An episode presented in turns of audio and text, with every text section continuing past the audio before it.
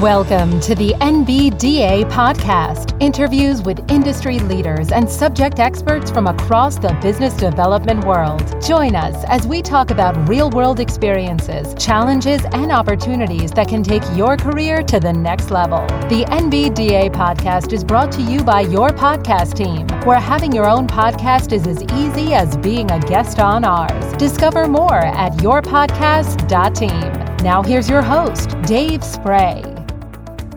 Hi, this is David Spray, and welcome to another episode of the official podcast of the National Business Development Association.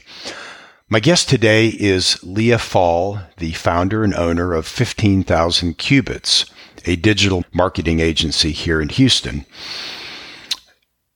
Leah is also the director of marketing for NBDA. And in this episode, we talk about how she learned about NBDA, why she joined, why she chose to become a member of the board, and the value she's received from being a part of the organization. We also talked about why she started her firm, a crossroads she came to a year in, and the importance of culture as a differentiator in their space. Leah also shared her thoughts on business development, how much she does in a week, what her typical activities are, and some best practices she also has on business development. So this is a great episode. Leah is a really dynamic person who's really passionate about her business, her employees, and her clients. So I know you're really going to enjoy the episode. So let's get to it. Hi, Leah. Welcome to the podcast. Hi. Thanks for having me. Oh, my pleasure. I've been looking forward to this. So let's uh, let's get right in and let's kind of start at the beginning. Are you originally from Houston? I actually grew up in Ohio and I made it down here to to Texas as quick as I could and I have been here for about 12 years. Okay. You know, it's funny. I'm from Iowa originally and folks from outside, you know, those two states confuse them all the time. I think people not from the Midwest think it's like the same state or something because, you know, four letters, you know, starts with a vowel, ends with a vowel. So Very similar. I think you could make a song about that. I think you're right. I think you're right. So what what brought you to Houston? Well, just family. My dad lived here, so my mom. I wanted to be around family after I went to college, and I was looking at Ohio, not Iowa, Ohio, where my mom lives. We're here in Texas. My my dad actually lives in Katy, outside of Houston. So it seems like there'd be more opportunity for me here, and that's what brought me this way. Okay. One of my favorite restaurants in the whole world is in Columbus, Ohio. So I really like Columbus. I've been there many times. It's a. Uh, have you been to Columbus? I have. Yeah, it's yeah. a place called Schmidt Sausage House in uh, Germantown, and I've, i think I've driven like a hundred miles out of the way to go there before. So I've fond fond opinion of Ohio. So you came down here, want to be closer to family. So let's talk about your current gig.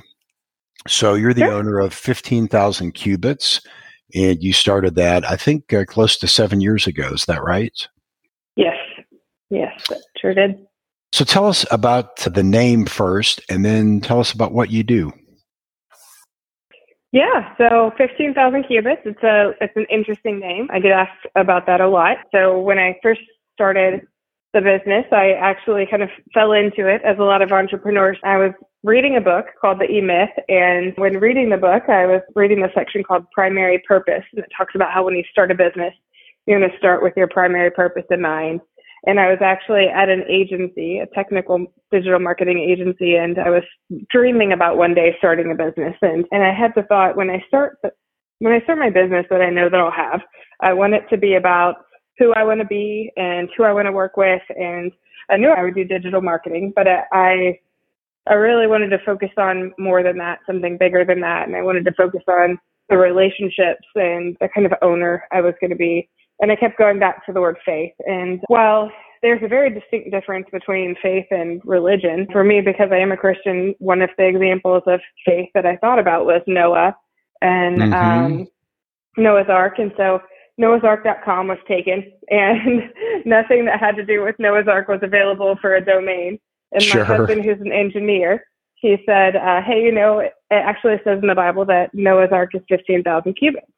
And so that was the birth of the company name, which actually came before the company itself. And shortly after that, I got my first client and ended up starting the business and started figuring out all the things you have to figure out as you run a business.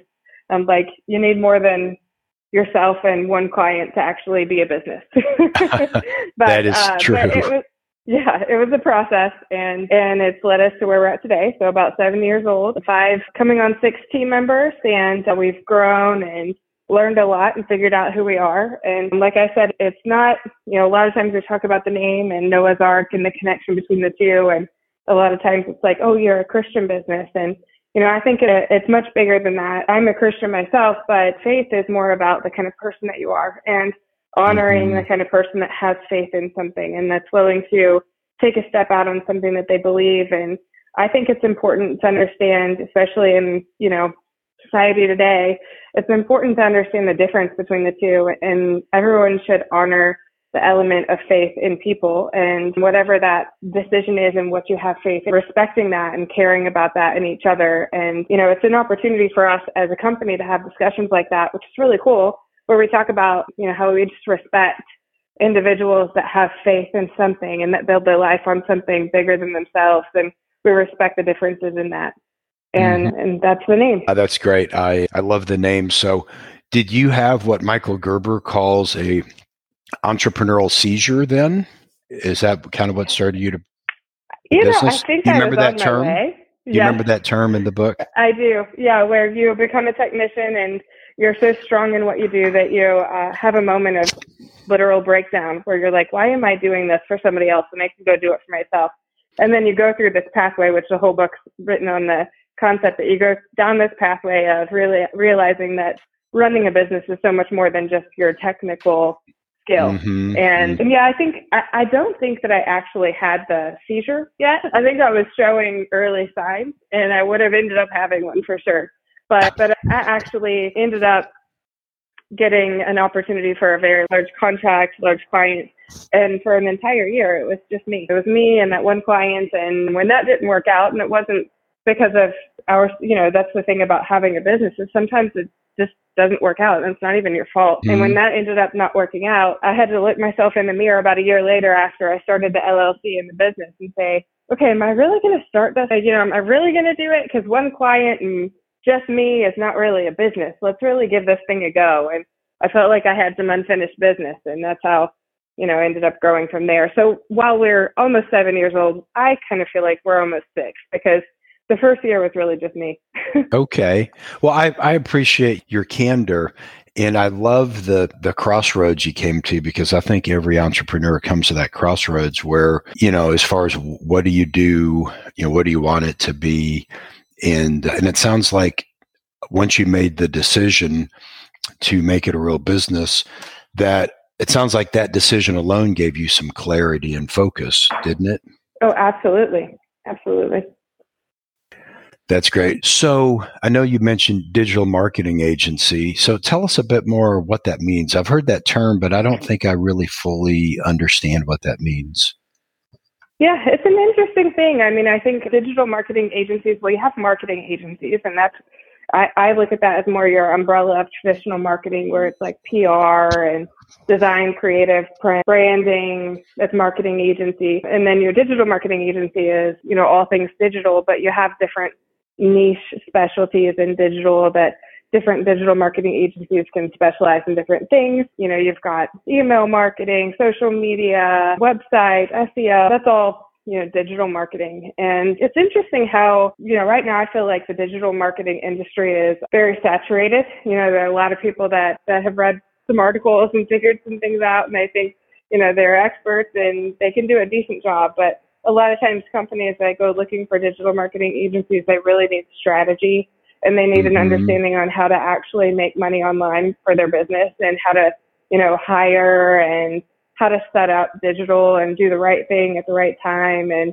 what needs to be in place and what doesn't at the stage that they're in as a business and um, how to monetize online efforts. And, and so I, you know, we have had a process of figuring out what our niche is. I think digital marketing is really interesting in that you can niche many ways. You can niche into a specialty, like you can become a, a website design digital marketing agency, or you can mm-hmm. niche into an industry.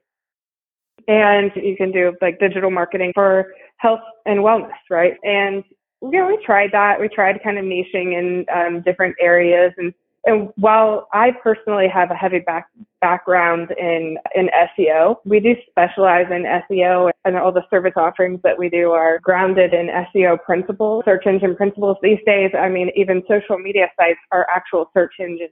They all use algorithms. You know, the concepts are all need to be baked into all of your digital marketing efforts. But you know, we specialize in four main service offerings. We do website design, social media paid, Google ads, and SEO, and that encompasses content and design and, and strategy. And, and so with those four service offerings, it was a little challenging to differentiate and go deep in the right way. And what ended up happening is, is really interesting part of our growth story is that right around COVID, we ended up, as many companies did, we lost a lot of revenue quickly.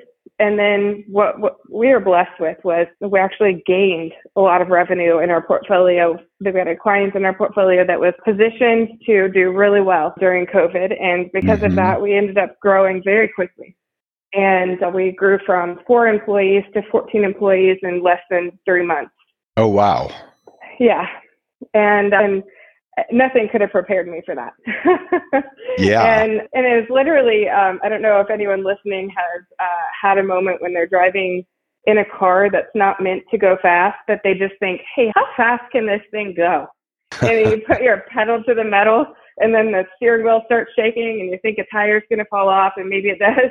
That's yeah. kind of what happened. That's what happened to us. So, you know, something that we've always been very rooted in is a culture and a value system. And we're a virtual agency. We were a virtual company before it became cool.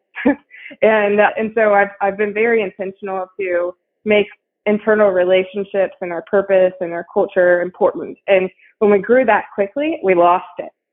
Mm. And, and it was, it was a painful season, honestly. We went through this season where we had to let some clients go that weren't a fit for us. We had to uh, move away from some team members that weren't a fit inside of our culture. And you know, you grow that fast and you're not able to, to hold the same vetting process.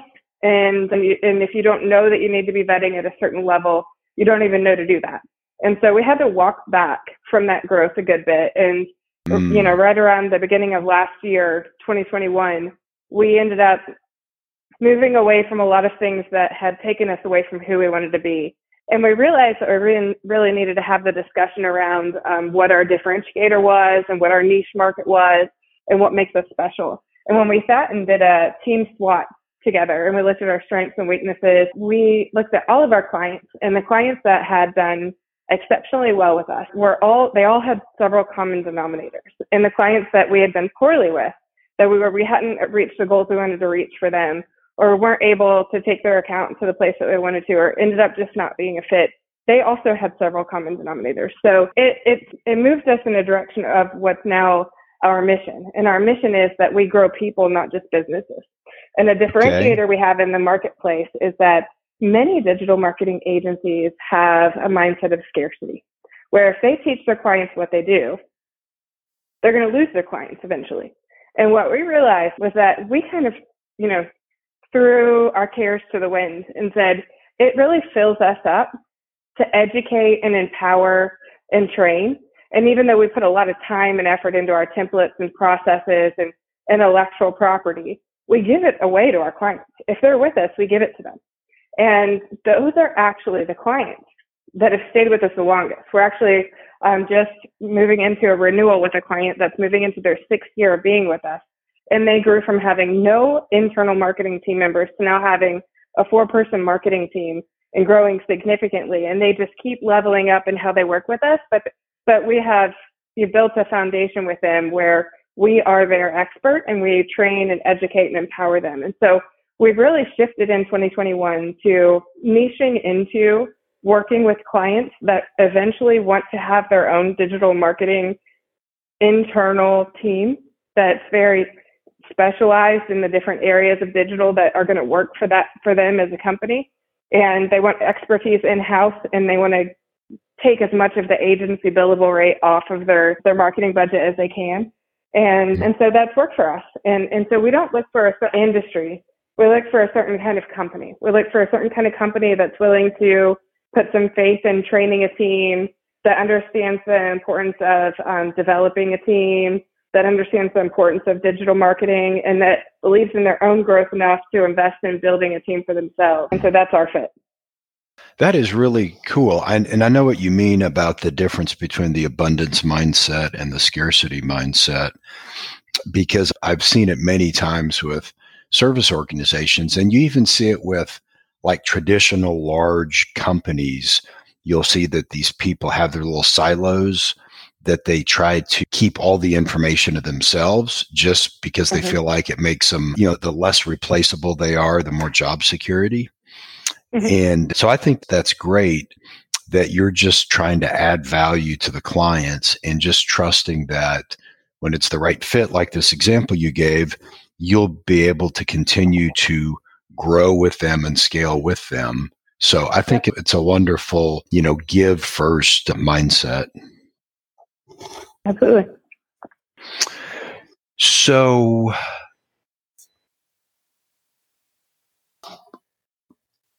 the you'd mentioned the the four areas that you work in: the website, social media, Google Ads, and SEO. Is there one of those that like matters more in general, or does it really just depend on the client? So I would say SEO principles matter the most in that you know you can have a website, but if it's not set up, you know, to do well online. Even if you're not trying to have an aggressive SEO strategy where you're trying to get found for keywords that are non-branded, that are not your business name, if your website's not set up properly, you won't even get found for your actual company name. So, you know, in that, in that sense, it's important. SEO, I'd say tr- trumps website as a whole. You need to have that the the basics in place for that. And then as far as ads and advertising, I mean, it really depends upon your business model and what you're looking to accomplish. If you've got funding and you've got an ad budget and that's how you're going to be growing your organization and you've got a, a strategic plan to accomplish that, you, you can go around, you know, SEO a little bit and not have an SEO strategy and not be trying to drive traffic organically to your website, but it doesn't make the most sense because, you know, it's going to make sense to set your company up so that you, if you're pouring ads money into it and you're doing social media paid and you're doing Google ads, you're driving traffic to your website, which is, which if your website's set up for SEO will actually help make it get found online for organic, which the way I like to draw the illustration for it is it's like buying a house or renting a house. If you've got mm-hmm. a website and it's there, you want traffic to come to the website. You want to get eyeballs on it. That's why you have it.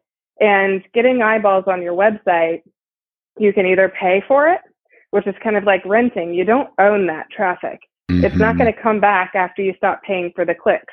But if it's organic, you're not paying for those clicks and it's establishing value. And the more you have organic authority and the more your site performs organically with SEO, the more longevity. It's like real estate. So the longer you have it, the harder it is for somebody to take it away. That's really interesting. I, I had not thought about it that way. Uh, so so thank you for that that clarification. What do you what do you enjoy most about about running the company? Well, I, I love the the strategy part of it. I love working with different clients at different seasons when growth is important to them and helping them navigate situations that have been hard for them to figure out as far as growth with online marketing and and that's incredibly fun for me and that's always been I'd say since the very beginning my favorite part in that aspect.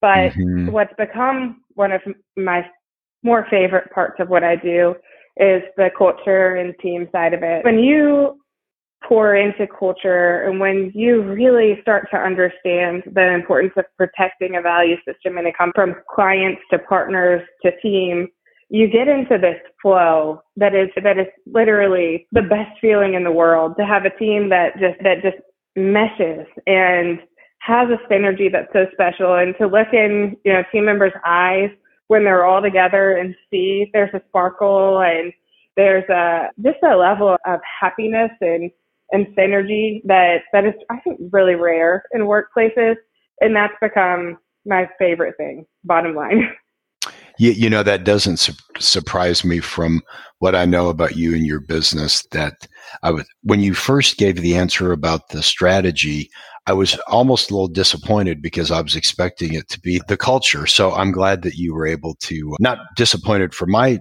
sake, but disappointed because I sensed that the culture was really, was really what, what drove you. So, and last question on your company, is there a, uh, revenue size that kind of tends to be in your sweet spot for for your clients, or do they tend to be all over the place? Man, I tell you, I wish I could say yes. Yeah, I wish I could say yes. But we work we work with entrepreneurs, and we have a Fortune 500 company client. So it's really more about the goals of the company. Are you really trying to grow? Are you taking a step of faith and putting some investment into it? And do you need somebody to help you come along on that journey and meet you where you're at? And are you going to trust them? And so, you know, that's our fit. I wish I could say that our it's easy for us to hone in on, you know, our niche market a little easier, but it's more about, you know, how fast do you want to grow and what kind of company are you and would you be a fit with us and are you going to trust us to help get you there? And will we have fun? will yeah, we have fun together? Because that's a big one.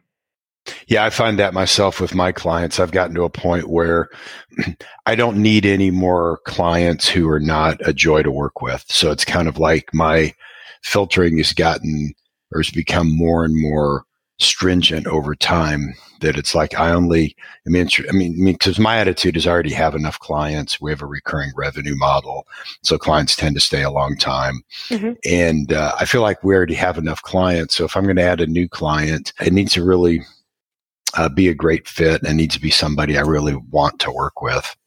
So I yeah, can and, appreciate that. And truly, that's a value. I mean, that's it. Literally, that's a value of ours. We call it celebration culture, but it's a value that we we prioritize, and it helps us look in the mirror at the end of the day, individually and organizationally, to say, hey, is are we getting joy from this? You know, because for me, when when I get back to that place where I said we grew really fast up to 14 and then we took a couple steps backward.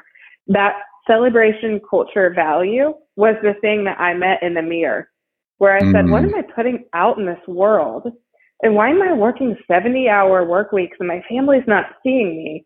I, the last thing that this is creating is joy. Yet I say I'm creating a company that, that has joy. and it made mm-hmm. me rearrange and redirect and course correct. And you know it's it's something that is a guiding light for us. It truly is a guiding light for us. We have prioritized our values so much that our account managers actually have teams that have colors that mean the core value that that's their favorite one. So one of our account managers she picked party hard pink because okay. it represents it represents celebration culture to her so her project management dashboard is in a bright pink and her label on everything is bright pink. And it's just a reminder. That's awesome. I uh, I love culture stories like that. And it seems like the greatest cultures that I've ever seen usually are women-led businesses. Do you think that's just coincidental or do you think there is uh, something to that? Am I allowed to say no comment? oh, okay, sure, sure. No, no that's. I, I that's mean, I mean, I'm a little biased, right? I lead an all-female team, uh, and I'm a female owner. But I, I too have seen that there's a couple companies that I work with that I would pinpoint off the top of my head that have the best cultures I've ever been a part of. And all the a, a couple companies, not just women-led, of all the companies I would pinpoint, they're all female-led. Mm-hmm. Yeah, so I think I think there is uh, there is something to that. Well, why don't we go ahead and switch gears now and talk a bit about the National Business Development Association, also known as NBDA. So, how did you first learn about NBDA? Well, Christine introduced me to NBDA. I know Christine through Vistage.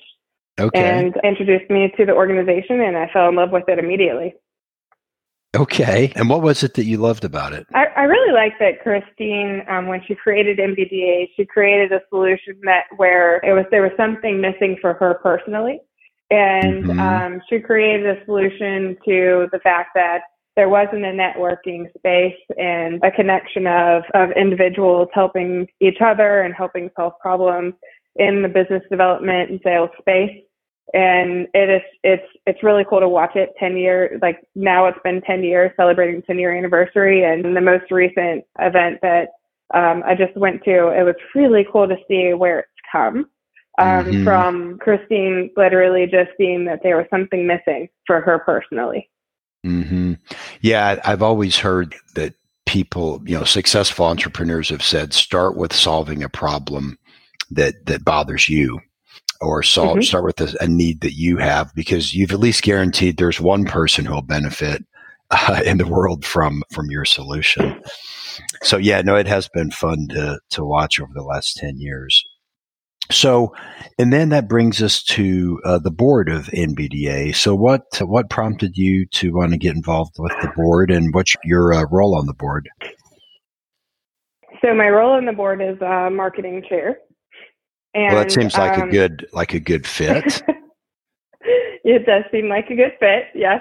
Hopefully, hopefully I'll have something to add. No, and the reason why I, I joined is, well, I, I mean, to be candid, I, I absolutely love the organization, but the fact that the organization is so great is landing up to the fact that you can tell that my uh, husband is from New Orleans since I use the word landing up. right, uh, right. is landing up to the fact that uh, that I I searched for probably five years after I became a female entrepreneur um, and business owner and looked for another female. I mean, I didn't become a female business owner. I was a female, and then I became. Right. But I started looking for a coach and a mentor, and I, I found, you know, I went through quite a few male coaches and mentors, and there was something missing for me, and it, it was hard for me to pinpoint it. But I wasn't getting my unique problems and challenges connected with in the way that I needed to be connected with. I was struggling to find my voice in certain situations. I was struggling to know how to deal with, you know, certain issues that I run into as a female business owner. And then when I met Christine, I saw somebody who was exactly what I'd been looking for in a mentor. And you know, there's a book called Great Leaders Ask Great Questions by John C. Maxwell. Yeah. And I read that book, and it's all about mentorship. And when I read that book, I had this idea that mentorship was something that in a box, and it has to look a certain way, and it has to act a certain way, and that's what a mentor is, and it's this, you know, kind of formal thing. But after reading that book, it, it really changed the way I look at it because there's a certain section in that book that talks about how you just identify the people that are where you want to be and that act the way that you want to act and that have what you want to have and you just place yourself around them as much as you can and you just help them. And so for me, when Christine came and said, Hey, I've got this open spot, it was a no brainer because if I can help her grow something and just be around her, then I'm going to glean something from her. And, and so I just really wanted to support Christine, to be honest. And I'm really glad um, that it turned out that I also really like NBDA and it's great as well. Oh, that is that is great. I'm sure when she listens to the episode, she'll she will blush a little bit and will feel honored to to hear the kind words you've said about her. Okay, so let's dive down a little further into business development. So let's look at your own business development efforts. You know, for the comp in a typical week, how much time do you dedicate to business development, or is it 100% on uh, culture and team building? No, so it's definitely not 100% on culture and team. I wish I didn't. I didn't be, figure. I'd say um, say it's somewhere between three hours on the very low side to 12 hours on the high side Okay. on business development. And is that about how much time you feel like you should spend? Is that kind of consistent with that? Yeah, I'd say I'd say an hour a day would be an ideal target for me. But eventually, you know, we're actually we're only we're at six employees and we have some pretty big growth goals over the next couple of years. So we're looking to have a full time business development person. Um, Okay. You know, I think my business development's a little different than what I would want if I was actually growing and scaling that department and scaling those efforts. Um, mm-hmm. Um, and so it definitely would be closer to 20 to 40 hours when I bring on, you know, somebody for that role. Sure.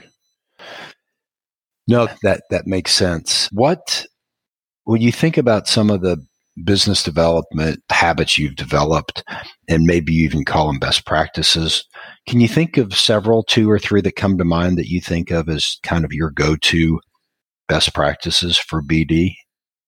Yeah, you know, I think I think follow up. You know, I think that actually Christine mentioned this when she spoke um, at the last NBDA event. You really set yourself apart when you are consistently following up on opportunities and individuals you meet, and that when that follow up is met with providing value and being a support to whoever that you're looking to to nurture as a potential customer or a lead that definitely sets you know set set you up for to be set, sets you apart. Because I think I changed my mentality somewhere along the way as a business owner where it used to feel like sales and now it feels more like help. Where mm-hmm. I realized because I am a business owner myself, I realize how busy I am. And I know that if, if I'm connecting with a vendor or I'm trying to solve a problem in my business, it is an acute problem. It is something that is creating a problem for me right now. But tomorrow I might have a different fire. Mm-hmm. And but the same but yesterday's fire is still there. It's just simmering. Mm-hmm. You know, mm-hmm. and if you turn that on in your minds and your follow up and you realize you're helping them remember that they've got a fire to put out and they need to solve a problem and that today's problem might be something different, but you're just following up to help you know, keep this ball in the air that they said needs to be in the air. That's how I've started to look at that follow up process. And that's been really helpful looking at it that way. Okay. You know, you, you mentioned the follow up. It reminds me of, so, you know, we're both in Texas. And so I'm guess, I'm guessing you're familiar with the famous Buc-ee's gas station convenience mm-hmm. stores. So, you know, that's we kind of when we have long drives, we schedule our stops around Buc-ee's like a lot of people do. And and it's funny because I think of when you think of Buc-ee's, and I was asking Christine last time we stopped there, I said, when you really boil it down, what's their competitive advantage? And I think it's clean bathrooms. I think that's really their competitive advantage, which seems illogical because that would seem like that, that would be an easy thing to copy, right? It doesn't seem like it would be that cutting edge and that dramatically different. And I kind of think of follow up the same way that, like, in theory, everybody can do follow up. There's no magic to it. But for whatever reason, for the same reason gas stations struggle with clean restrooms, I think a lot of people struggle with follow up. It's consistency. hmm Yeah, it's the consistency of the day to day monotony of doing that thing. You know, you have to prioritize it. And especially when you're in an organization and you get into organizational processes and growing as a company, it's something that's very easy not to prioritize. Like if you think about the seven habits of highly effective people, and are you familiar with the square chart? Where yes, got, I am um, with the, the four quadrants. Yeah, yep, urgent yeah. and the it's, urgent and important quadrants. It's it's it's important, not urgent.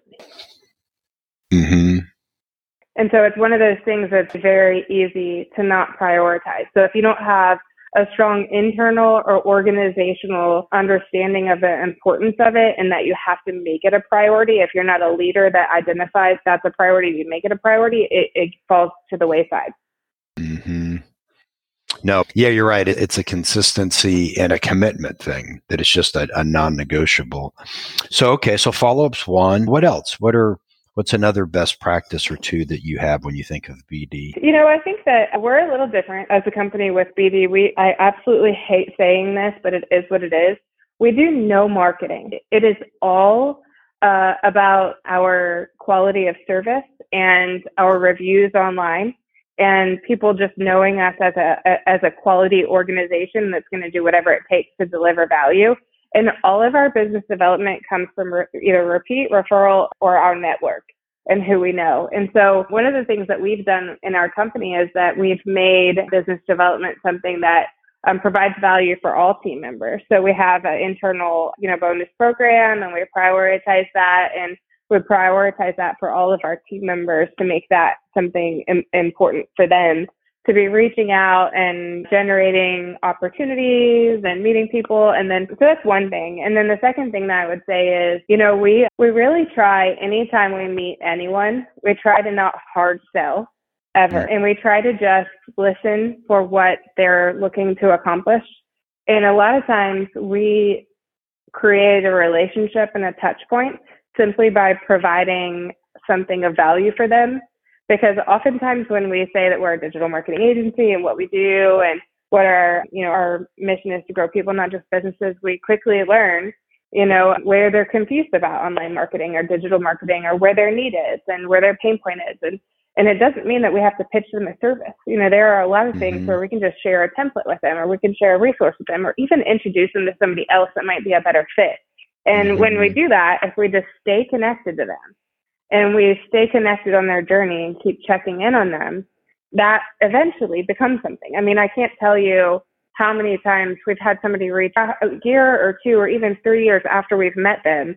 And we just kept touching uh, base with them every quarter, every couple months, checking in on them. And then they're like, hey, we're ready. And mm-hmm. it's just, it's the long game and it's the playing value game. You, you're offering value game. You offer value and you're in it for the long run and you stay connected and follow up and have clean mm-hmm. bathrooms. you know, I like it, and because you're you're because one of the things that you mentioned was you know just doing good work to start with. You know, that's a form. You know, if your new business, if one of your sources are referrals from existing clients, then doing good work is a way is kind of a type of business development. And I had another guest on the podcast a few months ago who you know because she's a fellow board member, Lori Lee White. Mm-hmm. And you know Lori Lee, right? Mm-hmm. And so when I was asking her about how much time she spends doing BD, she said not very much unless you count the time she spends trying to delight her client. That really struck with me because that really is a form of business development and you know it's an indirect form but but it certainly works. And that reminds me of you know kind of your philosophy there. Yeah and to that point another indirect form of business development that we that we lean into a lot as a company are partner channels. So we really try to make sure that we're educating our partners on the services we provide and where we add value and how we can help them with their clients. And you know by doing that we expand our reach tenfold and because mm. if you partner with, you know, another agency or another company that serves the same market that you do, and you educate them on how you can provide value, you're enabling that partner to be even more valuable to their client because they're going to solve a problem and it's going to be with you. Mm-hmm, mm-hmm, and they have right. vested interest in that.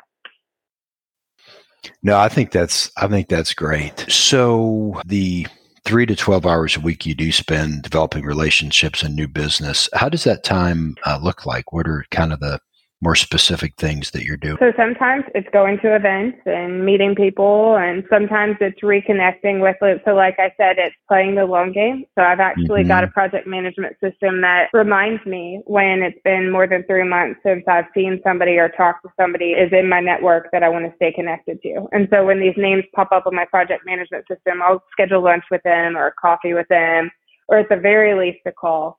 And you know, I, I try to do at a minimum three of those a week. And okay. at a, you know, at a maximum, I do. I'm doing probably one a day of that, and that's that's that's like going usually going in person, um, one on one with somebody who you know I, I really want to stay connected with. And then we also do this. You know, we've got had a couple different names for it, but we have this lead generation, and really it's just business development where depending on what our client load is with our team, sometimes we'll spread this out and own it as a team. But at the very least, I own it if my team is maxed out with client work and not able to be helping with it. But we have a system of reaching out um, through LinkedIn to a wide network of folks in Houston that are either coming into the marketing space, in the middle of the marketing space, advanced in their careers or running a company with a vested interest in marketing for their company. And we reach mm-hmm. out and we just say, hey, we're here. And if you want to just like get to know each other, here's a link, hop on, let's do a call, let's get to know each other. And I'd love to just meet you and see what you're up to. And surprisingly, I think, you know, I think LinkedIn is saturated with this outreach that is um, not personal and Right. it, it's it, it is just the same template where they cookie cutter paste in a name Yeah. and and when you really actually send your personal link, and I mean, I send these personal messages out, and I say, hey, like I've I'm been following you a little bit. I saw your profile. I think you you seem really awesome, and like we'd have a good 15 minute conversation. Here's my Calendly link. Do you want to pop on and have a quick chat? And I've had to limit. I've had to put a limit in Calendly as to how many I can have of those in a day because I'll have up to you know I've had it to where I max out at four. I, I've had to stop it at four, but you, you know, several a day, up to like 10 to 15 of those in a week. And, and it, that's a lot of, you know, touch points, but just popping on for 15 minutes. Sometimes they end up becoming 30 minutes because it's a great conversation. And just, then I spend, you know, maybe five ten minutes afterwards finding some links for them, finding some resources for them, following up, putting them in our follow up system, getting them in an email system. And over time, that really evolves into something that has like a compounding effect as far as Mhm. reach and network and business development. Mm-hmm. No, that's uh, that's great, and that's something I'm trying to spend a little more time in in LinkedIn as well. So I, I appreciate the. You should reach out to me after this. I've got a template for a process that's pretty cool. Well, you know, it's funny because in preparation for this, I had pulled up your profile, so I will just go ahead and and and connect. Yeah, great. So, what if you could go back in time and give advice to, say, your 22 or 25 year old self? What advice might you give? Oh, great question. Man, that's a good question. Because I want to say change this, change that, but I'm so happy with where I'm at. And I know that if I were to change anything, it would change where I ended up. It's the, Uh, butterf- the advice would- butterfly effect, right? Yeah. Yeah, absolutely. My advice would probably be just enjoy it all and don't stress out so much. hmm Yeah. en- enjoy the journey and don't stress out so much.